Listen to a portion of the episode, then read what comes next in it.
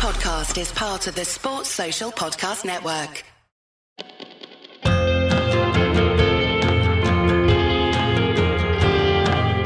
Hello, everyone. I'm Ben Johnson, and this is the Perpetual Chess Podcast. On Perpetual Chess, I have weekly conversations with the chess world's best players, promoters, and educators about their lives, careers, current projects, and best practices. Perpetual Chess is brought to you through the generosity of its Patreon and PayPal supporters. For more information, go to perpetualchesspod.com.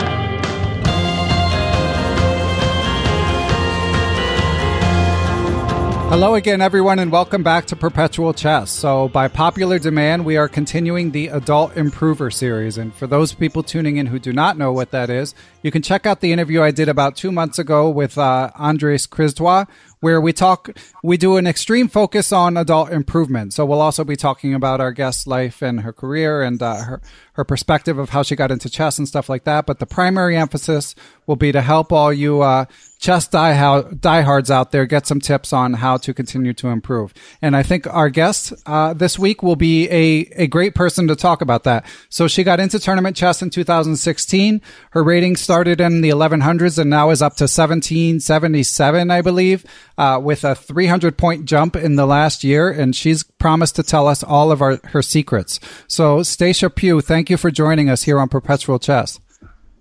Thanks for having me.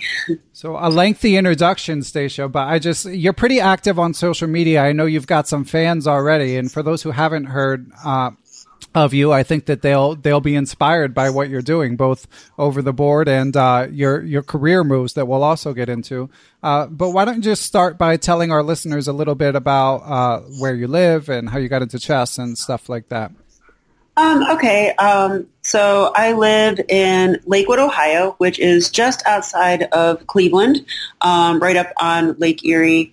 Um, I got into chess originally in college. So like a friend showed me how to play and we would play and I, I was never serious about it, but I remember loving the game and um, just playing with friends and stuff. I had no idea there was a tournament circuit or, or uh, an entire chess world that was completely beyond me. Um, and then um, after a while, that faded. And um, fast forward to the future, one of my friends um, at work had Chess with Friends on their smartphone. And the day I discovered chess again probably changed my life, or it definitely did, because I was like, wow, I remember how much I love this game. And now I bet there's a bunch of YouTube videos that will teach me how to play. Are there ever? yeah, so that was a good hunch. Yeah. Um, and once I started watching the YouTube videos, I was definitely hooked. Found my local uh, chess club, the Parma Chess Club. Um, this is the strongest club in the Cleveland area. And I joined there in November um, 2016 and been enjoying it ever since. yeah, and chess seems quite strong in Ohio. I lived in Pittsburgh for several years and I would, you know, it being down the road so to speak, I would check out what was happening there. And I know that there seemed to be a pretty vibrant scholastic scene and a lot of people interested in chess relative to the population size. Is that is that your impression as well? Um, yeah, definitely. Like there's there's one organization in particular, um, Progressive Chess, that holds a lot of scholastic events and promotes chess in a big way. And then there seems to be a variety of chess clubs and a lot of masters. Um, I think we only have one IM in Cleveland, um, but a lot of strong masters. So um, seems to be a pretty vibrant scene. And so you've gotten involved and you started to play tournaments. Why don't you tell us? So, what was it like your first chess tournament? Describe the emotions. Uh, how did it go, results wise? Tell us the story. Do you mean like my first time going to the local chess club? Well, let's. We can start with that, but also the first time you competed in a tournament. Oh, okay. Um, well, at my local chess club, um, really my mindset was I need to gain tournament experience and it doesn't my results don't matter so much. I need to learn how to notate. I need to make sure i don't make illegal moves. That's what my mindset was. Um, and i think i did make a few illegal moves but um, but i needed to get that first one under my belt. And i just believe that tournament experience is important if you if you actually want to compete. Um, not just knowing how to play but experiencing that and knowing how to deal with the challenges of that um, then when I entered my first tournament, um, like bigger tournament, it was actually a really um, interesting experience. oh, sounds like you're being diplomatic. yeah, a negative one because um, I had just jumped from like 1200 to 1400, feeling really good about my chess, you know, like, ooh, I'm starting to get good. And I went down to the Columbus Open about two hours away in Ohio. And um, yeah, I played an unrated player in my first game and I got uh, crushed in about 13 moves. So that was disappointing. Then I played someone about 300 points lower rated than me. I lost that game. and then I lost my last game, or I or I should say my third game, which became my last game when I was just like, okay, time to go. so that's that's how I started. Um, and uh, you know, but I'm somebody that says, okay, what can I learn from this experience? And I kind of went from there. Good for you. And I will tell you, Stacia, if it makes you feel any better, the level of unrated players has skyrocketed in the YouTube age. It used to be that, mm-hmm. like, when I was growing up and I started playing chess in 1989 was my first tournament. And back then, if you played an unrated, you could be pretty sure that they they didn't know their way around a chessboard too well. But now, thanks to all of the the incredible content content sharers online, there there are tons of unrated players who have like 2,000 ratings on Lichess or Chess.com, and they're just finally getting around to playing a tournament. So I wouldn't say losing in 13 moves is indicative of anything. Um, okay. Well, and obviously, your results subsequently have proven that. But um, you know, obviously you're being a woman. It's something I'm I'm curious about because uh, I, you know, I as a lover of chess and um, you know a believer in uh, equal opportunity, I wish there were more women playing chess. So it's something I've talked about with guests in the past. But I'm curious as as an adult woman coming into the chess world. Um, from you know non chess background, did you feel that you were uh, welcomed um, definitely welcomed. Definitely. Um, was I comfortable? Um, sort of. so I'm actually, um, I don't know if you're aware of this about me, but I, I'm a professional cornhole player. That's an interesting thing about You've me. You've been mentioning it in your blog. I don't know what it is though. yeah, cornhole is this, uh, it's, it's a kind of, um, basic game where there's boards placed 27 feet apart and you throw four bags at a hole in the center of the board you get one point if they're on the board, four, uh, three points if they're in. And it's, it's a big thing in the Midwest, um, like especially like um, Illinois, Ohio, Indiana, those kinds of places. But it's growing across the country.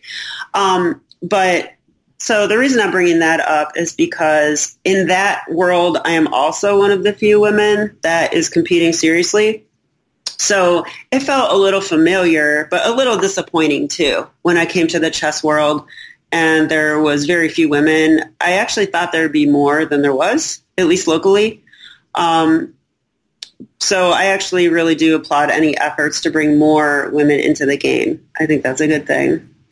Um, yeah. Like I'm okay to like power through my uncomfortableness and stick with it, but I wonder how many women turn away because there's just not enough women to yeah. feel yeah, it becomes kind of a vicious cycle at some point. And uh, believe it or not, I do think it's gotten slightly better, especially at the scholastic level over the past 15 or 20 years, but we still clearly have a long way to go. But I'm glad that at least, like, you know, from what you say, it doesn't sound like you were the recipient of like a lot of uh, overtly sexual sexist comments, um, or, uh, or at least I hope not. Yeah, not really. Everybody's been really welcoming and really wonderful. And uh, I would say that some people, you know, will underestimate me because I'm a woman sometimes. I think that's my sense. Um, but that's probably going to change because I've seen little girls with pigtails that can destroy everybody. So yeah, yeah, I think that's changing for sure. Um, yeah. So, and and you're uh, you're not far behind those little girls. I mean, you're you're making incredible progress. So let's let's get into um, to how you've done it. What's you you know you're you work full time, um, or at least as we'll as we'll discuss that that may be changing in the near future. But but you've been working a nine to five job. Um, so actually, before we before we get into your study routine, why don't you tell us a little bit about what what your work has entailed? Um, sure. So I've been working the last 20 years as a real estate developer for a nonprofit organization called Slavic Village Development. And so the main goal is to revitalize um, the neighborhood through housing and also to provide like quality um, affordable and market rate housing in that community. And so I've been really um, into that the last 20 years. Um, I mean, it's a 40 hour a week job, but sometimes it's more. Mm-hmm. You just do what you got to do. And, Right. um, but it's been a really good experience. Okay. Um, well, we we may come back to that, but so with a job that's forty hours a week and sometimes more, how do you how do you manage to cram in time for chess? Yeah, it's a good question. Um, definitely on the weekends. Um, and of course, after work is a good time to go to events. So like Parma Chess Club is on Tuesday. So, you know, as long as I can um, get there, I'm good. Like I, I'll be dead tired after work sometimes, but if once I'm there at the Parma Chess Club, I'm, I'm just um, elated to be there. And then um, we'll play until midnight or so. So is this like a weekly tournament or or just a casual get together? Right. That's every Tuesday. It's a rated tournament. Okay. Quads, basically. So is it one game a week, or you go and you play three fast games at night? Yeah, three rapid games. Okay. Wow, that's tiring. Yeah. Um, it's also fun though. yeah, for sure. Invigorating and, and tiring at the same time. Um, okay, and what about studying? yeah, studying. Um, well, the way I handle that is I actually wake up early and I do probably about a one hour study every morning before I go to work. Um, that probably sounds tiring too, but actually, um, I really look forward to that. It, it helps me get out of bed in the morning. Wow, that's awesome. That's that's a good sign for your enthusiasm for for chess. Um, oh, I guess so. Um, yeah, and like I try to study things that I am interested in, you know. So like if I know I need to work on my end game, I will work on it, but I also make sure to mix in stuff that I really enjoy as well. Okay, and uh, we'll get we'll get what is your um what what aspects of chess do you enjoy most? I really love game analysis. Um, sometimes I joke that I like analyzing games more than playing. um, I think That- that's really. That's not unusual in the chess world. Yeah. Okay. Yeah, I'm totally on board with that. Um, just learning new things about the positions because there's so much to learn. It's just really interesting and fascinating to me. Um, I love studying openings. Um, endgame is also really fun to me. What I don't um, gravitate towards are like really volatile positions, like crazy positions where everything's hanging and typical. I probably um, I'm not as attracted to those positions, but um, I really like positional play quite a bit. Okay. So, all things being equal, you'd rather look at like a Capablanca game than than a Tal game. Right. Yeah. Yeah. That yeah, well it's good to identify your strengths, although sooner or later unfortunately you'll have to to or fortunately or unfortunately because it's kind of a good problem to have, you'll need to to work on all aspects of your game. Um, right. Uh, but I mean, we've also had many guests here just share the advice that you know if you're if you're not a chess professional, the then you're doing it for an enjoyment, and you should really focus on what you enjoy. Um, okay, so we've got a question from a supporter of the podcast, Paul Canalupo, uh, on the topic of study habits. He asks. Uh, Given that we're all busy with so many aspects of our lives, what study habit gives you the most return for your chess improvement? you know, um, well, I believe it to be um, the most recent habit that I've acquired. Um, I want to share this because I was really excited when I figured this out. Basically, I did. Um, I decided to do four sessions with um, IM John Bartholomew. Um, I have a chess coach. He's probably about 1800, 1900 strength. And John Bartholomew is more like, you know, 2450 FIDE. So I decided that it would be a really good experience to work with somebody that strong and see if anything came out of that. And something did. Um, so what I noticed with going through my games um, with John was that he could point out like um, very common positional or tactical themes in my openings that my chess coach didn't necessarily catch right away or that I didn't know were common. Um, and a computer, you know, you analyze with a computer and it tells you the right moves sometimes, but you don't necessarily know why. You don't know if it's common. You don't know, you know, you don't know exactly what it's telling you. You can only guess. But by working with John, he would point out things. He'd say, oh, this is a really common idea. Did you know you have this threat here? Or did you know your opponent's going to do this here? Or, you know, and um, So what I did is I decided to make flashcards every time one of those positions came up. And um, this led to me making flashcards of like any time I learned something, I basically take a screenshot of it, not like physical flashcards. This is on the computer, but um, I'll do like a screenshot flashcard of it. I have like a text file answer key. And since I started doing the flashcards, like I feel like I've been on a roll, like in, in like 200 rating points in a few months. wow. so, um, that's a strong endorsement. So I don't know if that's directly due to that, but it's uh, definitely possible. And I really, what I really like about this method is that um, it's basically an information retaining uh, tactic. So now when I learn something, it gets burned into my brain as a pattern that I can recognize really quickly as opposed to learning something and then having to think a while to retrieve that information. So um, I really like it for that.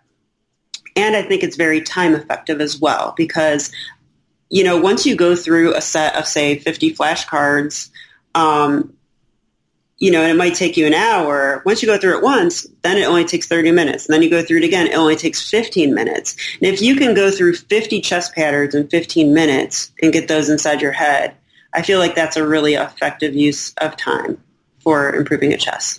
I agree. Okay, so we need to get a couple more details nailed down on how people can can mimic this strategy. Um, so, how often are you uh, reviewing the flashcards?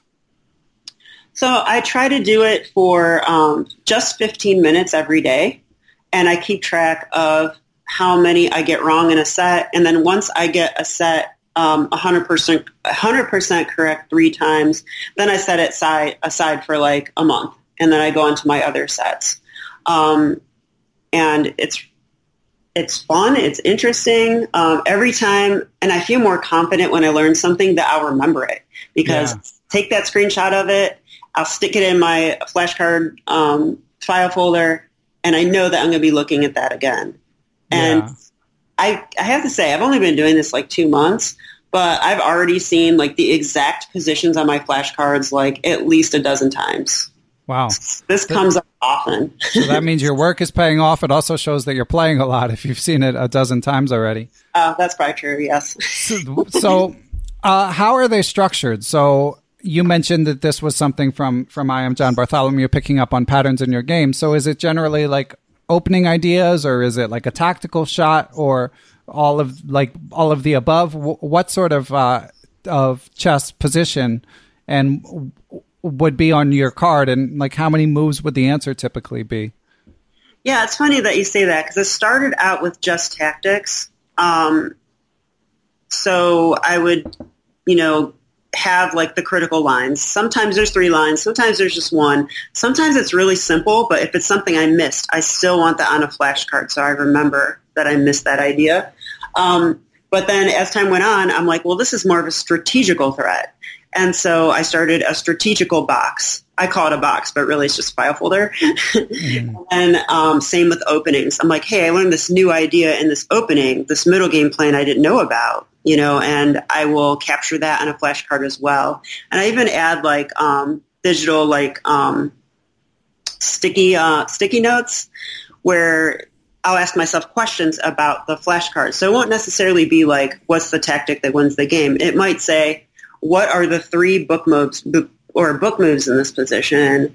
Or it might say, what um, what is Black's best middle game plan in this position? Or how does White win this end game? Like so, basically anytime I learn anything, I um, I make a flashcard of it.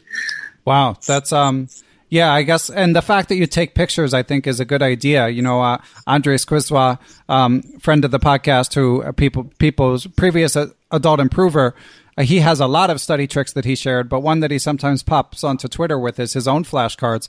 But he and I've seen a few other of the the Twitter chess punks. They like to do actual drawings of the chessboard, and it just cracks me up because they'll they'll share a puzzle and it'll be like it's white to move and win, and then you look and it's like a you know like a two year old's drawing of a horse, and you're sitting there looking like I don't I don't even know what this position is. How am I supposed to solve it? So anyway, long way of saying I like the fact that it's digitized. right. Yes, me too. It makes it really easy to create them as well. You're not spending your time I'm cutting stuff out of books or photocopying, you can just take a screenshot, you're done. yeah, no, and I do want to say I get the idea that that you know uh, people would say that there are different learning methods, and the very act of drawing the position helps sort of uh, tattoo it into your brain. So I get why they do that. But when I look at it online, and I'm not the one that drew it, I'm just like, uh, I'm not going to spend five minutes trying to figure out like which piece is which and stuff like that. But anyway, getting back on track. So um, when you when you do the flashcards if you get one wrong, you're just you're still done with that for that session, right? I yeah. Mean, so okay. I'm, Did that question make sense? Yeah, like usually if I do a 15 minute session in the morning um, and I get two wrong, I mark it down in my notebook that I got two wrong on that set. So that means the next day I do it again and maybe I only get one wrong. And the next day I do it again and I get 100%. Once I get 100% three times in a row, that's when I set that one aside and move on to a next one. I just want to make sure those patterns are in my brain um, before I move on to the next set, basically. Nice. And do you feel like you have a good memory generally?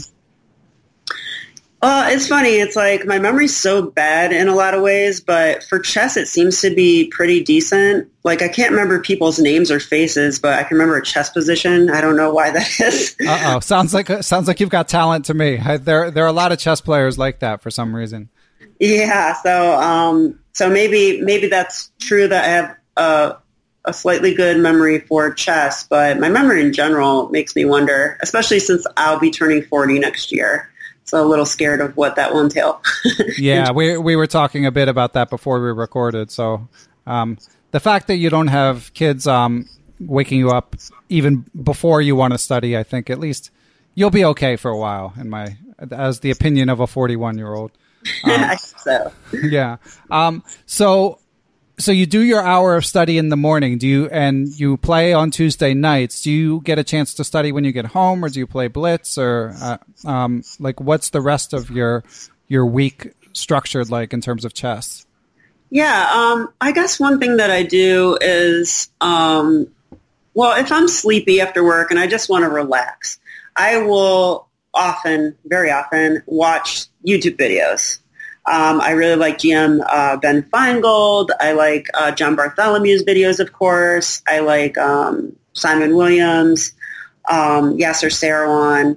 I'll um, watch whatever events are going on. So I'm constant. So even if I'm just kind of chilling and I'm not necessarily up for any um, difficult calculation, I'm still like watching these videos, kind of getting, seeing some ideas and some new patterns. So a blend of active and passive learning, I guess you could say. Right. Yeah, and and you know, and the other thing I will do at home is set up my chessboard and play the computer without a timer. Um, and I feel like that's a really um, good practice method as well, where you can just feel like you have as much time as you want for position and try to find the right moves. And, and like, you, oh, sorry to cut you off. Do do you play it at the highest level? No, I'll just play it like um, like the next level above me. So okay. like at 1500, I'd play like the 1650 setting or Good. whatever. Yeah, I, I find it I find it depressing playing computers. Cause oh, I, yeah, I don't want to play like Stockfish Nine. That, yeah, but even when I play ones I theoretically should be stronger than, I'm a little intimidated or psyched out. Uh, I just don't play well against them, um, and I don't think I'm the only one with this issue. I mean, I you know Kasparov has said that in the match uh, where he lost to Deep Blue, he felt like he was still stronger than it at that time, like even with the benefit of hindsight. But you know, th- also the writing was on the wall. But he was, you know, he didn't put his best foot forward in that particular match, and that's something even not being Kasparov that I can relate to when playing computers. Mm, makes sense. Okay, so so Stacia, uh, something else we did with Andre. Um, Andres, when when we talked about adult improvement, is I gave him a list of things you can do to get better at chess, and he gave basically his opinion on how useful each one is for um, for improving your chess. So oh. I think uh, I think I'd like to do that with you too. So I've got a list of several things, and then you could rate it on a scale of one to ten, where you know, one is it doesn't help your chess improvement at all, and a 10 is like it's amazing. Um, so, number one, is Online Blitz? What do you think? Online Blitz, I'd have to give that like, I guess it depends what your goal is. I mean, I would probably give it like a three because it helps me in my rapid games, but I think when I'm playing those slow classical time controls, it probably doesn't help me so much. Yeah, yeah. The consensus Andre and I came to was maybe it, it helps if you use it as a learning tool for your openings, but oh, right. Um, but other than that, I, I don't think it's the best use of one's time. Although it's fun, and you know, having fun is is good. So doesn't mean you shouldn't do it. right. Um, okay. Uh, next up, watching elite tournaments. Um, I would give that like a four.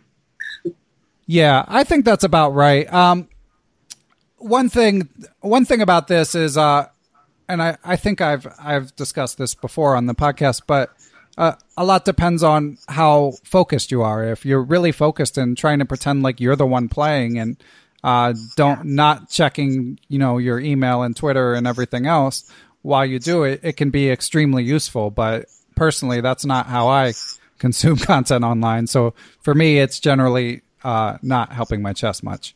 Um, number three, studying openings. Openings, I would give a five.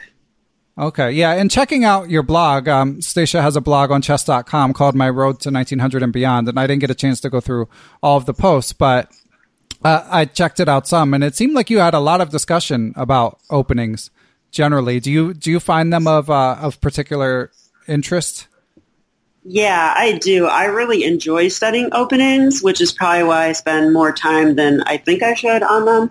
But then also that really comes in handy in my games as well. So I do notice a lot of results due to openings and opening traps and that kind of stuff.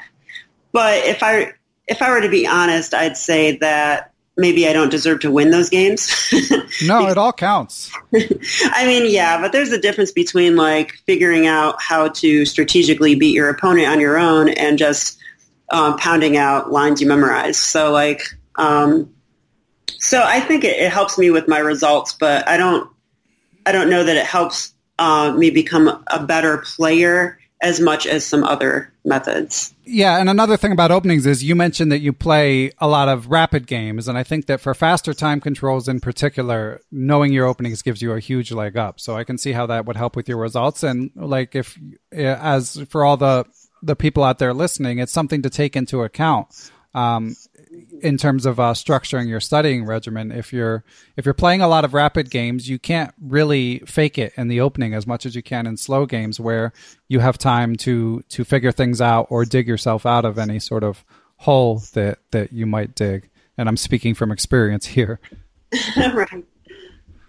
Okay, on to the next one. Uh, exercise. Exercise. Um, yeah, I would give that like a six. But I'm no no expert on that. okay, yeah. An- Andre came from the perspective that he generally didn't like exercise, but then he decided it would probably be good for his chest, and that finally gave him the motivation to to start going for long bike rides. And he was a he was a strong proponent going forward of uh of it being good for one's uh, chess results. Yeah, I, I have to agree with that just because I have like anxiety issues a bit and exercise helps with my anxiety. And I also know it helps with stamina. So um, I do exercise almost every day quite a bit. So it probably does help. yeah. Yeah. I mean, if it's a constant, it might be harder to evaluate, but, but yeah, I'm, I'm definitely in that camp that it, it's uh, one of the most important things you can mm-hmm. do. Um, okay, and this one you mentioned earlier, studying end games. Yeah, end games. Um, you know, probably when you're going through the road that I went through, um, 1100 to 1700, it's probably just like a like a six, I'd say. Um, but I I do feel pressure to learn it better now. yeah, I would say where you are now is about where it starts. In my opinion, it starts to escalate in importance. Um, but yeah, it can be dry to study. I mean, some people really just feel a natural predis- predisposition for it, but I think more commonly people are more interested in other aspects of the game. But but it's important. All right. Uh, next up, uh, Grandmaster Games, reviewing games in full. I know you already mentioned an enthusiasm for it. How how helpful do you think it is? Um, it's definitely helpful. Um, I would say reviewing the books more than videos has helped me. So I would give it, you know, I would give that a six. Okay. Um, so rather than watching a YouTube video of a game analysis, actually sitting there and going through it yourself. Yeah, and really going in depth with it in your own time, I think. Yeah, so so that gets back to the active versus passive learning, which I really think is the the most important thing in all of you know anything about chess improvement. I feel like often comes back to the the more difficult the method of study is, the the higher reward there likely is. Uh, uh, unfortunately, but that that's my personal opinion, and that's why I haven't been studying much chess lately. Um, okay, last but not least, and you just mentioned these, and this is something that I neglected to ask Andres Kristois about, but uh, watching online videos. Yeah, watching online videos. Yeah, I mean, if you're not doing anything else and you're watching videos, then it's a 10, right? Because you're not doing anything else. right. Um, but if you're doing that to get better at chess, I mean, it's probably like a like a four. I would say opening videos are probably like a six. Um, and endgame videos are probably like a seven if you are slow with them. But then just chilling and watching videos is probably like a two or three, really. yeah, I mean, so much of it comes into like, are you taking notes, and are you like, what are you doing that will help you remember what you show? But you know, it's definitely never useless because you can always just see some new idea that that seeps into your subconscious brain, and then you know makes itself apparent when you need it most. So it's definitely better than nothing, but depends what you're putting into it. Um, okay. Uh, so how often do you play tournaments, Stacia? So you um, playing every Tuesday? I play every Tuesday. Um, and then I go to Lakewood Chess Club every Thursday, and I usually play like one slow time control, just casual game um, against like a stronger player. I think it's important to play stronger players, so I do that there. Um, and then when the opportunity comes for the slower time control tournaments, I really like those, and I will travel for those some as well. Okay. I've really just been going in in state like two to four hours for those, um, but I'm, i want to do like um, three to four per year, and that that's kind of what I did in this last year. Okay, so you've already got four rated games a week, and then some travel on top of that.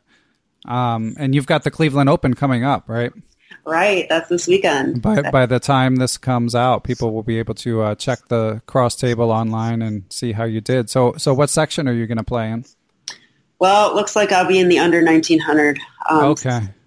And are you generally an advocate of playing up, playing in higher sections, um, or do you just play in uh, the the you know regular whatever section you would be assigned? I usually do just play um, whatever section I'm assigned, but um, in the future I may play up. This is already this already feels like up to me in this case though. So right, yeah, you've been moving up so quickly um, that yeah, this will be your first under 1900 section, I imagine yeah, if I can just not get completely crushed, I'll be happy. you, you need a more positive attitude, Stacia. You're going to be fine. No one else is playing four games a week. I can tell you that much. okay. Um, but yeah, we'll we'll be excited to see how how we do and how like uh, how I mean roughly how far is that from you? Are you someone who would get a hotel or would you stay at your house for like how how distraction free do you need to be during one of these weekend chess tournaments? Oh, this one is close. It's like 15 minutes down the road. Okay. So really great. I might even ride my bike there. oh, that's dedication. I, I don't know. I don't know if I would advise that because those those things are exhausting. But uh, but we'll be we'll be excited to see how you do. Oh, um, okay. And you mentioned uh, right before we recorded that you made a list of uh, ten pieces of advice. Oh, that's correct. I did. Okay, let's have it. And then we'll do book recommendations and then I want to talk about your transition, your career transition. So that's uh, sort of our our laundry list. Um, but but let's hear the recommendations. Okay, so here's the list I put together. Um, I'm calling it study tips I have embraced. Um, so number 10 is that when you're learning or choosing a new opening, it should be chosen by someone else. So what I mean by that is I can fiddle around with the computer and ChessBase and try and figure stuff out, but the openings that work best for me have come from someone who knows the lines already and recommends like a resource to learn it and play it um, a particular way. Um, so that's number 10. Number nine is don't forget about Endgame. Definitely have to do that. Um, yeah.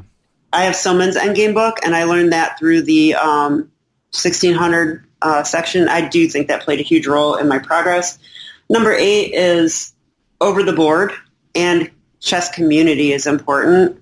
Okay. Um, I feel yeah. like playing so much and by engaging with the community, it helps to inspire me and keep me even more interested in chess and competitive too.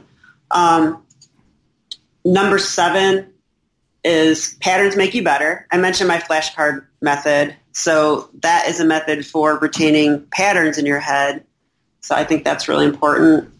Um, number six is about attitude. Don't focus on your rating. It's about learning. Like um, if you're in a game, for example, and you think, well, I know a safe move to play, but I also know a new idea I've been studying, and it'll be risky if I play it, but maybe it'll be cool. Um, just play the new idea because what'll happen is even if you lose the game, you'll learn like a new defensive resource to watch out for next time. And I think it's more important to learn than than win if you're trying to improve. Um, That's excellent. I agree. Number five is teach or explain what you learn. Um, I have my YouTube channel. I like to go over games with my friends and go over why I made certain moves or what I learned from analysis. I think that helps solidify the ideas in my head. So I think that's played a role as well. Um, number four is tactics, of course. um, but I would say don't go, don't just go on a tactics trainer like on chess.com, for example. I would actually get a tactics book and learn it by theme. The reason I say this is I started with tactics trainer, but if there's patterns that you simply don't know yet because you didn't learn them, you won't necessarily learn it um, from one puzzle. But when you go through a theme, like a chapter of that of that theme, then when you go back to, to tactics trainer, you'll recognize it right away. So that's my advice. That's there. excellent advice. And with the tactics book, do you set up the positions or do you just do them in the book? Um, I, I set them up on my computer for the most part. Yeah. Okay. I put them up in Scid. Probably better is over the board, but yeah. How much studying do you do over the board, like with a physical chess set? Just out of curiosity. Um, when I meet with my chess coach, we always do it over the board. Um, but most of my studying I do with my computer. Okay. I'll admit. Um, I would prefer to do over the board, but you know, if you're um, kind of wanting to chill a bit, it's easy to just take your laptop and and uh, and do it that way. Yeah, for sure. Um, yeah, and that leads to number three. I think working with a coach is basically essential, or just a stronger player in general um, that stronger player will show you the ideas that you haven't learned yet, and then you can learn them. yeah, and as you mentioned in your work with uh, John Bar- Bartholomew, they can also notice patterns in your play that you might not notice. I mean, you might. Yes. It's easy to get sort of lost in the woods of like, I lost this game because of this, I lost this game because of this, but there might be some overarching thread that you are unable to pinpoint. But someone who looks at a handful of your games right in a, right in a row will just see right away. Yes, exactly. And like the other thing that having a coach has done is um, it'll pressure you to work a little harder, which I think is important. Um, and and also they will sometimes um, have a method for you to study that you wouldn't think of on your own. So that's important too, like a certain book or a certain way of studying. Um, I think had I left myself to my own devices, I would have worked just as hard and only got half the results. Wow, big so difference. I really think a coach is critical. Number two is game analysis. I'm obsessed with it, as I mentioned. Always learn from your mistakes. I think that has made me a stronger player more than almost anything. And then number one is probably strange, but I put maintain balance between hard work and passion.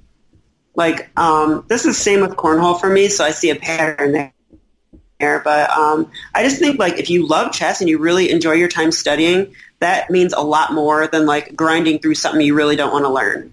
Like you should still do some grinding, of course, but I think um, if you risk burnout, that's going to hurt your performance and hurt your improvement. So I think it's better to always have a check on that balance. And if you're starting to feel burned out, have some fun, play some blitz, study an opening. and then get back to the hard stuff after you feel better again. Okay, that is an awesome list. And Stacia, do you mind sending that to me and then I can put it in a Google Doc and people can see it because I'm sure there's people that are like, uh, you know, frantically trying to write all this stuff down. Oh, sure, yeah. I pro- probably should have said that before you shared the list, but uh, but yeah, if you don't mind, I'm sure people would really appreciate that, and I'm sure like uh, regular listeners um, will notice a lot of overlap of things that other guests have said, which is which is a good thing because it reinforces.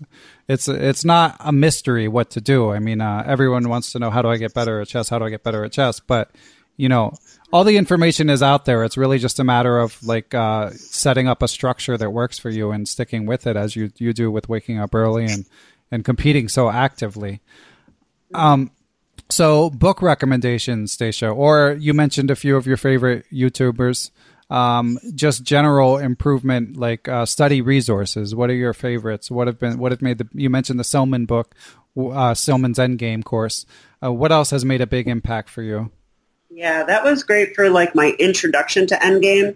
Um, but I have to say, um, the book that's been helping me the most is Build Up Your Chess by um, GM Artur Yusupov. Okay. That was, been a, that was recommended by my coach, and the structure of the book is wonderful. I love that every chapter it kind of switches gears. It keeps it interesting, and um, it's even though I'm in the very first book, it's actually really hard for me.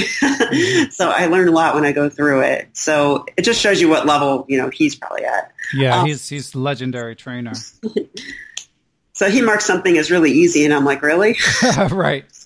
But that's good. I, you know, I know I'm a patzer basically. I know that I have a lot to learn, so that's good. I want to know what he considers to be basics. Um, the other book I thought really that really helped me was Chess Tactics from Scratch by um, Martin Weteschnik. Um, that was the tactics book I used that went chapter by chapter through themes.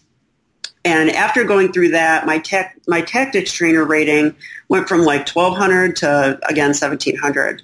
So, and I, I, wouldn't get to 1700 without tactics, of course. So I really think that that book um, was really good for learning the different themes and the different different um, tactics on an introductory level.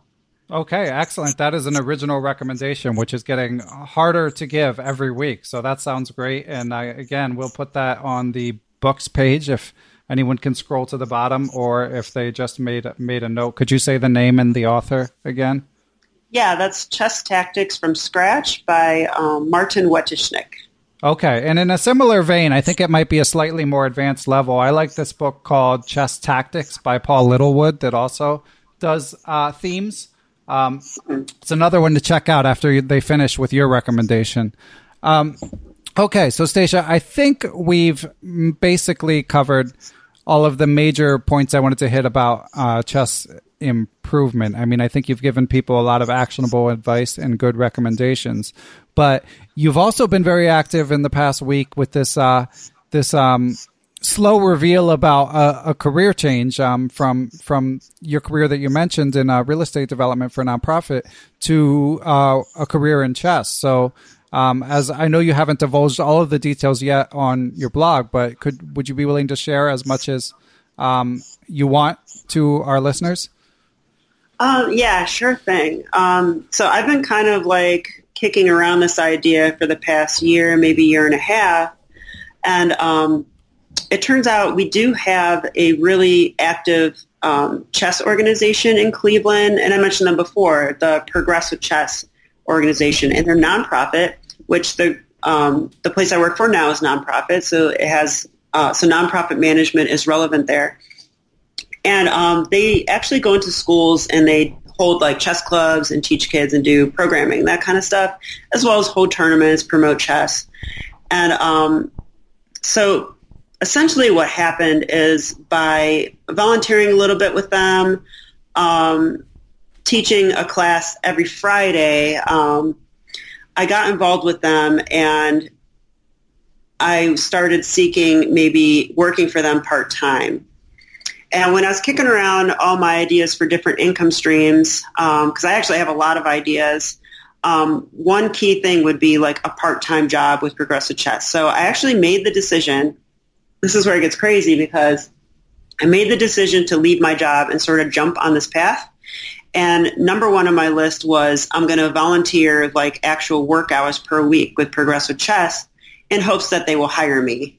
And I, I do write grants as part of my job. So my idea was, okay, well, I can write grants for them. And after I raise money, I'll say, can you hire me with that money? Uh-huh. you know, like write a grant that includes hiring me or something. So that was really my plan.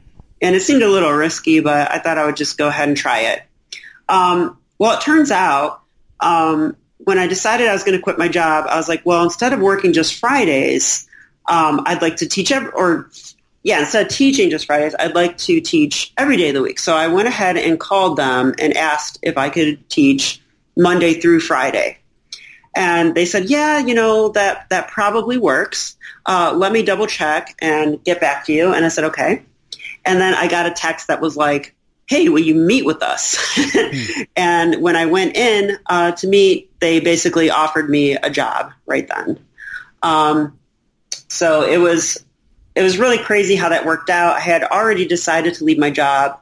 Um, and what they're offering me is a part-time job, but with the intention that it will become full-time at some point. And that's good enough for me. Um, the other thing about it is I am taking a bit of a pay cut. It's not extreme necessarily, but it's significant. Um, but I'm not someone that has ever, I'm not like a um, fancy person. I don't necessarily need fancy things. I like things simple. All I need is a chessboard. I like huh. excellent computer. You know, a room. I don't. I don't need a lot to be happy. So, um, money has never been a huge concern for me. But what it, what does matter for for me is spending my time and being involved in things that I care about, and um, and for it to have meaning. And this particular group, um, targets like kids in need and kids in like um, inner city Cleveland that maybe are living in poverty or maybe getting into trouble, and they're using chess as a way to help these kids and to engage them. So, so it's like it's about chess, but it also has meaning behind it. So I, there's no way I could pass it up. yeah, it sounds great. Congratulations. Thank you. yeah, and I don't know if um, I did an interview with the head of um, Bay Area Chess, Judit Sztaray, and she she talked about the, the challenges of raising funds. So if you're able to to bring money into the organization, that would be even better. I mean, it's obviously uh, sounds like an incredibly noble mission, um, and I know there are there are successful organizations out there.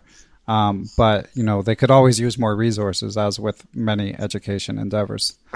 Um, yeah, I, I, just want to try my best, and hopefully, I can do something. You know. So we'll yeah, see. and it's great. It's funny. I mean, it's kind of ironic because uh, you know I'm I run after school chess programs, and um. I've taught a lot of organizations. And even though generally the teacher population in schools is predominantly women, of course, in chess programs it's the opposite. And I always feel like that contributes to the um, to the general problem of um, you know way too many men playing, not too many men playing, but uh, the ratio of men to women being out of balance. I always feel like when when I have uh, worked with effective woman teachers, I mean they're so inspiring for for the kids. So it, uh, I think that that in particular will will be uh, a great benefit. Huh, that's great. I hadn't really considered that, but that will be nice. That's true. yeah, and what ages will you be teaching? Um, so it varies. Um, I'll teach like first through third graders, but then also switch gears sometimes and teach middle school age. So both, okay. both of those. Yeah, and it seems like you'd be a natural at it, so, it should be exciting. And for any listeners who might be interested in um, in having you coach them and reveal all your secrets and your fl- share your flashcards and all that stuff, do you do you do or are you interested in doing any one on one coaching? That is something I'm interested in ramping up. Um, so yeah, I, I, could probably only take on like two people um, more than I have, but um, that would be something I would consider. Wow, that only two, even with the uh, scale back in hours. yeah, for now, I'm stuck working part time there till the end of the year. They said they would pay my health insurance, so okay, got to ride that out. Part time at your your former job. yes, exactly. But after okay. January, um, then it really really should open up in a in a more meaningful way. Excellent. And you kind of made allusions in your blog post about this career change to have sort of a, a, a multi pronged plan. So, do you have like uh, bigger ambitions down the road, or like uh, what what's your vision of of what your life will be like in a few years, or are you just sort of taking it one step at a time? Um, well, it's a little of both. So I do have, um, as I mentioned, I'm also a professional cornhole player. And what's funny about that is that world is exploding. And I actually tried to ret- retire from cornhole, but with the way things are exploding and it's all over ESPN, um, there's all kinds of money and sponsors um, entering into that world. So um, I want to remain a professional cornhole player because it's like the worst time to leave ever. And also, I feel like um, through my job, I've worked in marketing and promotion and that kind of stuff. And I want to take the skills that I've learned and apply it to the cornhole world. I want to raise money and sponsors in that world as well. Um, and raise money and sponsors in the chess world. And I feel like um, some of that will be sort of for progressive chess and some will be on my own. Um, so I am hopeful to actually um, have time to work on, on those sorts of ideas as well. Okay, so we got to dig in more to your being a professional cornhole player. So, so uh, how did it uh, how did it come about? Like, um, when did you become a professional? Um, what does that entail? Like, uh, gotta gotta find out more details. Yeah, I mean, it definitely happened by accident. Um, it was kind of the this like I'm kind of wired to be like obsessed with one thing and then just do it until I get pretty good at it. um, and also, also the mark of a good chess player. is it? Yes, definitely. Um, yeah, so like with cornhole, that's what it was. Like my my dad introduced it to me like in our front yard, um, and he is just crushing me game after game. And finally, um, I was like, that's it. You know, he's going down. So I went out, bought my own boards, bought my own bags, and started practicing just to beat my dad. That's really all it was. Um, but in that process, I really fell in love with it. Figured out that there was all sorts of leagues and a, there's a greater world for cornhole too, even a national level. Um, so I ended up getting involved in all of that and just improved over time to the point where I actually became a professional. Totally by accident though. um, and it sounds silly and maybe it is a little bit, but I think over time it's getting to be a more serious thing. And um, just to give an example of how that world is exploding, like the national tournaments in the past have averaged like 20 to 40,000 in prize money. And this year is 250,000. Wow. A significant jump. Um, there's a lot of people making it onto ESPN and sponsors love that. So there's opportunity for sponsorship money. And so I feel like, um, that's something I want to be a part of as well. yeah, for sure. So if you played this tournament, would you be like, do they have seeds? How do, would you be, would you have a good chance of winning a, a prize? I would in the women's section. Uh, for sure. I have a good chance there. Um, I was the two-time women's champion in the past. Um, so, you know, maybe I'll be able to, to win it again, but I'll need to practice and get back on top of my game. But you're planning on doing that as well? I am. You know, it's kind of funny because when I retired from cornhole for about six months, my plan is to go full-time chess and pour everything into it. But that goes back to what I was talking about with burnout and making sure you have passion for the game. Because with cornhole, um, you can't play it indoors. So in the winter, it's like you have to go out and play it. Otherwise, you can't play. So you're dying to play quite a bit with chess, you have the online phenomenon, you know, and it's all, there's always a board sitting around. It's like, um, it's like every, well, with most of my free time, I was engaging with chess so much that I was starting to burn out on it a little bit. So I actually think it's good for my chess to have this other hobby as well, um, where I'm switching between the two because it keeps both of them uh, exciting for me. Yeah weird perspective, but I think burnout is real and I want to avoid it. yeah, one one bit of advice I was going to give you about transitioning into teaching is I know I know a lot of it seems like if you're a chess teacher that that, that would help your chess, but a lot of chess teachers myself included would would beg to differ because mm-hmm.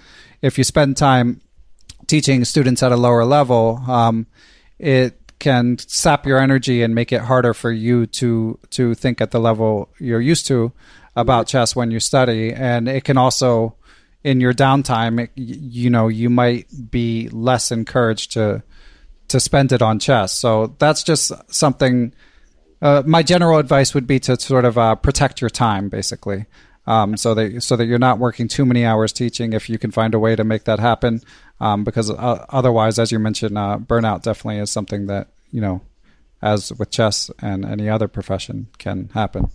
I appreciate that advice. Thanks for sharing that. Sure. Um, well, I think Stacia, we've covered uh, all of the, the main topics I, I wanted. I'm I'm excited to see how, how your chess progresses and also the, the cornhole. I know, as I mentioned, I know you I know you're pretty active on Twitter. If you're ever in like a competition on cornhole, would you was that something you would mention, or do you do you keep that life separate? Um, I'll mention it occasionally, uh, but I like to keep my Twitter very chess based, and then my Facebook page is very cornhole based. So okay, separated that way. That's funny. I mean, because I, I, I was just looking at a picture online. I mean, I I've seen the game, but I never even knew what it was called. Um, but now now of course, I mean, I'm I have no. I don't think I'll be entering any tournaments or anything, but I, I'm interested. I'm always interested in subcultures, so it's, it's funny that you're kind of knee deep in two of them now. Right. Yeah, it's definitely its own subculture. I, am like you. I, I, enjoy subcultures. So, um, yeah, so this is a natural fit for me, both of them. how, how would you compare the sort of uh, the disposition of chess players to cornhole players? Um, you know, it's interesting. I mean, I would say that chess players are generally um, more intelligent. Uh, I would definitely say but also socially more socially awkward, yeah. self included. I'm not kind of me out.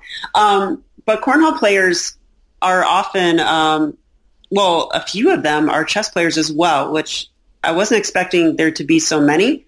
But there's there's a good chunk of cornhole players who are also chess players, and um, yeah, it's pretty interesting. The two worlds actually do intersect in some small way. Um, and then it's people who love tournaments and competition. And I think that's where I really fit too, because I love tournaments. I love competition. I love community. And that's something that both worlds have. Yeah, that makes sense.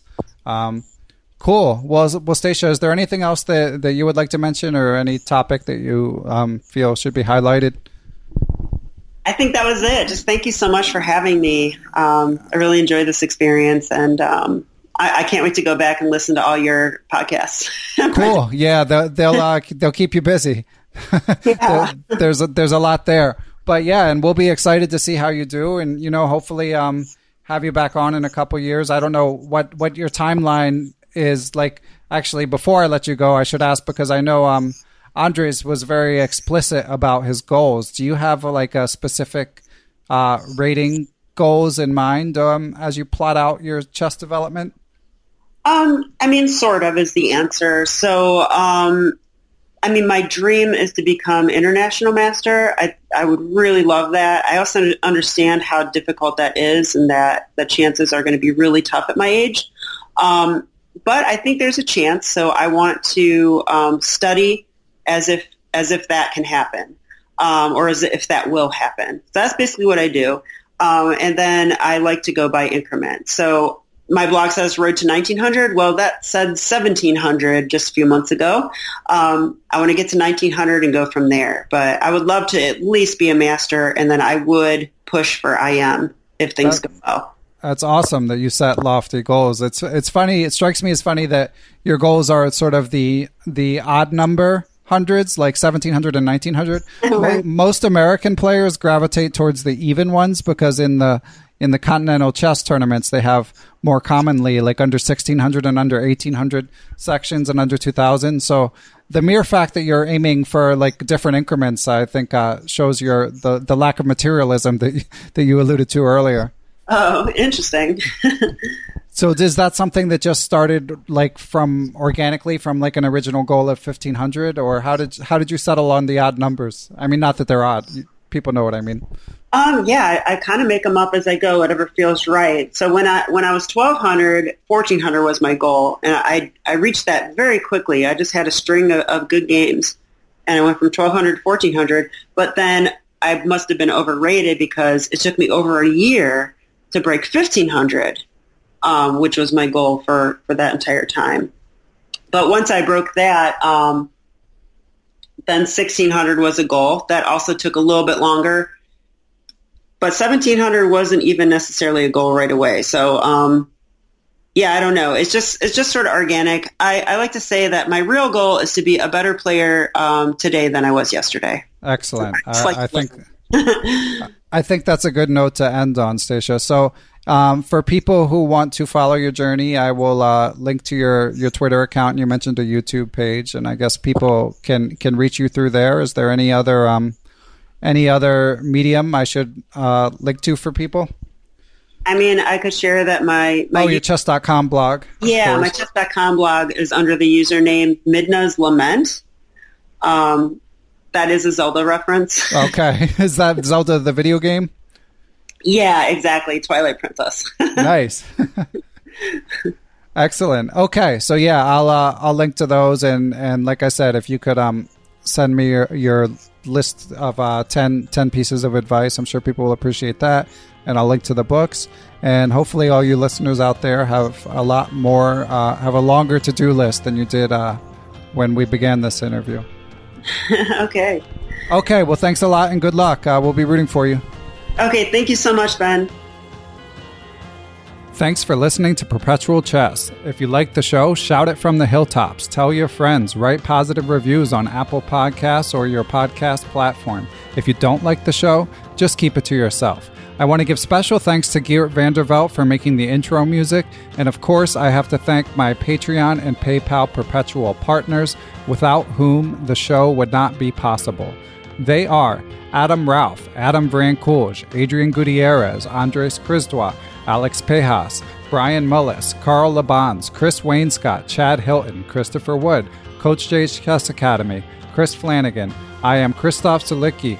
Dan O'Hanlon, Daniel Ginsberg, Daniel Naylor, Daniel Schaefer, I am elect Donnie Ariel, Frank Tortoris, Gary Andrews, Greg Shahade, Harish Srinivasan, GM Jacob Aagaard, James Bonastia, Jennifer Valens, Jeffrey Martello, John Fernandez, John Hartman, John Jernigan, Jen Shahade, Jens Green, Jerry Wells, John Thompson, Johnny McMenamin, WGM Katerina Nemcova, Kelly Palmer, Krishna Gopalakrishnan, Laura Belyavsky, Lorraine Dore, Matthew Passy, the producer of Perpetual Chess, Macaulay Peterson, Matthew Tedesco, Nathan Webster, GM Pascal Charbonneau, Paul Sweeney, Paulo Santana, Peter Lux, Peter Merrifield, Randall Temple, Ricky Grahova, Rob Lazorchek, Robert Steiner, WGM Tatev Abrahamyan, Thomas Stanix, Thomas Tachenko, Tim Seymour, Timothy Ha, Todd Bryant, Tony Rotella, Victor Vrancoulge, FM Zhao Cheng, and Zhivko Stoyanov. Thanks again, everyone. I will be back soon with another interview.